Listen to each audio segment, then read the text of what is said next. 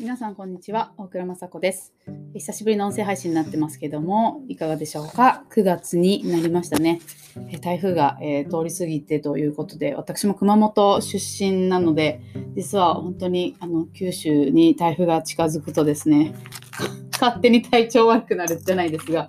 本当にあの自分は地球とつながっているなみたいな感覚もあります。さあ今日は久しぶりの配信ですけれども、えー、ここのところ、えー、オンラインを含めた新しい、えー、お仕事や挑戦を私もさせていただいていますが、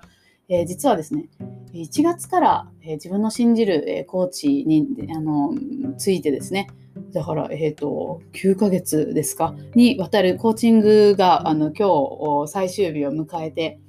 なんか晴れやかと言いますか、まあ、一区切りだなっていうことがありましたので、えー、アウトプットを兼ねてお届けをしていきたいと思います。ということで皆さんはこう節目と言いますか一つことが終わったり次の新しいものにチャレンジする時にどんな風にご自分と向き合っていますかそんなお話を今日はお届けしたいなと思っています。まああのそうですね。それで、あの、コーチに言ってもらったのが、今の気持ちをこう、吐露したり、どんなテーマを使うかみたいなところで、えー、を、なんて言うんでしょうね、綺麗にあの終わるということがとても自分の、私の中に大きくある価値観、うん、かつてそうだったんですね。で、今もゼロでは多分ないんです。まあ、綺麗に終わるというのは、まあ、例えば関わる人が気持ちよくそのお仕事を終えるとか、まあ、例えば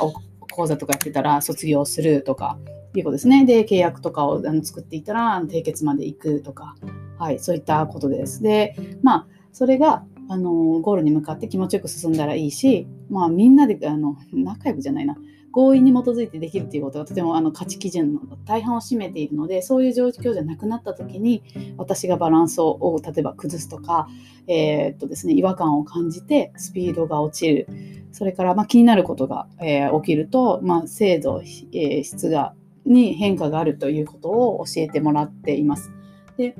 あのそれぞれ、えーとまあね、終わった時にどういう状態であったらいいかっていうのは当初予定してたこととは違うってことは起こりえますよね。今回その、まあ、コロナによってあぶり出されたものとかいろいろこうあると思うんですけど本当に経済への大きい影響は日に日に私も、まあ、あの感じているところですしあの業態によってはですね本当にあの大きな想像以上のあの影響が出ているなということです。一母親としてもその教育環境の変化とかは本当に驚くところでして。で、今日その、要は最終日を迎えた時に、まあ、自分の振り返りをコーチと一緒にしていてですね、えー、そういったまあ確率的なところではなく、あの綺麗に終わらなくてもいいのかなみたいな変化もとても感じるようになりましたっていうフィードバックをもらいました。それっていうのは多様性を認めるという言葉あると思うんですけどこれは相当な覚悟が必要だと私自身思っています。あのみんな違ってみんないいなんですけれども違いを認めることが平等であるとかもそうですし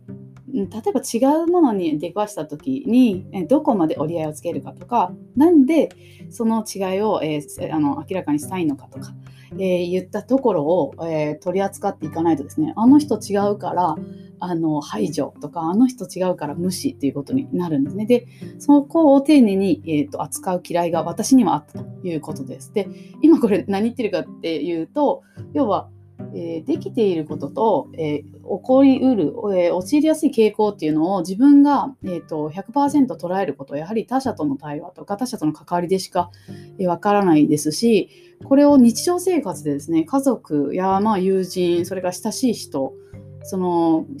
関わりの中で、えーと、深い人に、えーと見てもらうことは非常に難しいんだなという事案でした。えーうちは比較的こうパートナーとの会話があったり、あのまあ、子供ともですね、今流行りの フォートナイトをめぐってあのむあの息子っていうか子供からはその本心を聞いたりして、いわゆるそのオンラインのコミュニケーションがすごい重要だと、私が思っているとてもそこはね重要なんだということを私自身が学んだりしています。はい、なので、まあ、自分として、まあ、何ができるのかってね、ハート時計が鳴ってありますけれども、はい、あの、いうわけで、えーと、コーチのフィードバックをもらって節目を迎えるにあたって、えっと、あぶり出された自分の価値観それを、えー、9ヶ月をかけて、えー、見た時に1月2月の時のねあのー、きちんとするっていうことや、え競争するということや強すぎる責任感がもたらす悪影響いいものももちろんあるんですよ。うん、ということと圧倒的に自分が持っている以上に1対多。今日コーチはね1万って言ってましたけれどもあの存在とその信頼をあのもたらすというかいるだけで安心感っていうのをお与えできるからうん。まあ、自信を持ったりその自分がやりたいことにね邁進していいんだよっていうようなことも、えーと、整理できました。というわけであの何て言うんでしょうねただただあの、ね、自粛ただただ変えなくてはみたいなフェーズから今まあ例えばお子さんとか、まあ、大学はちょっとね状況違ってるって聞いてるんですけれどもそれでもあのリアルが少しずつ回復したりオンラインとのハイブリッドになったり、えー、新しい行動様式価値観の中でえー、自分で決めるっていうことが増えましたよね。で、えーと、その強制的にとかこの仕事とかな何かの単位の時にこれで自分が何を成し得たのかみたいなことを見た時にですね、えー、まあそれを、えーと、人の力を借りてより腑に落ちた経験を今日はできたのでシェアをさせていただきました。まあ、節目をどう迎えるかっていう入り口で最初お話しさせていただいていますけれどもあのもちろんね何でも細かくつぶさに見ればいいっていうことじゃないですし私もその扱う深さっていうのはそれこそコーチコーチング始まる前よりも広く浅くとか必要なところを深くいうふうに、えー、見れるようになりました。あの人の意見を尊重すると言いながら気にしないと言いながら幸せを願うと言いながら意外と犯していることがそのあの相手の領域をですねということがあるわけです。ですのでまあオンラインだとなおさら、うん、チャット、音声でとか文字でとかね、画面越しにっていうようなことで意図が伝わらないことがあるなんていうのを日常的にやっぱりお聞きしたり、まあ、自分も大丈夫かなみたいなことで、まあ、あの頻度よく、それから音声、音声っていうんでしょうか、その文字では伝わらない情報をどう届けるのか、相手によ相手が安心と思うものは何なのかっていうところをつぶさに見てですね、はい、あのやっていますのでそんなことで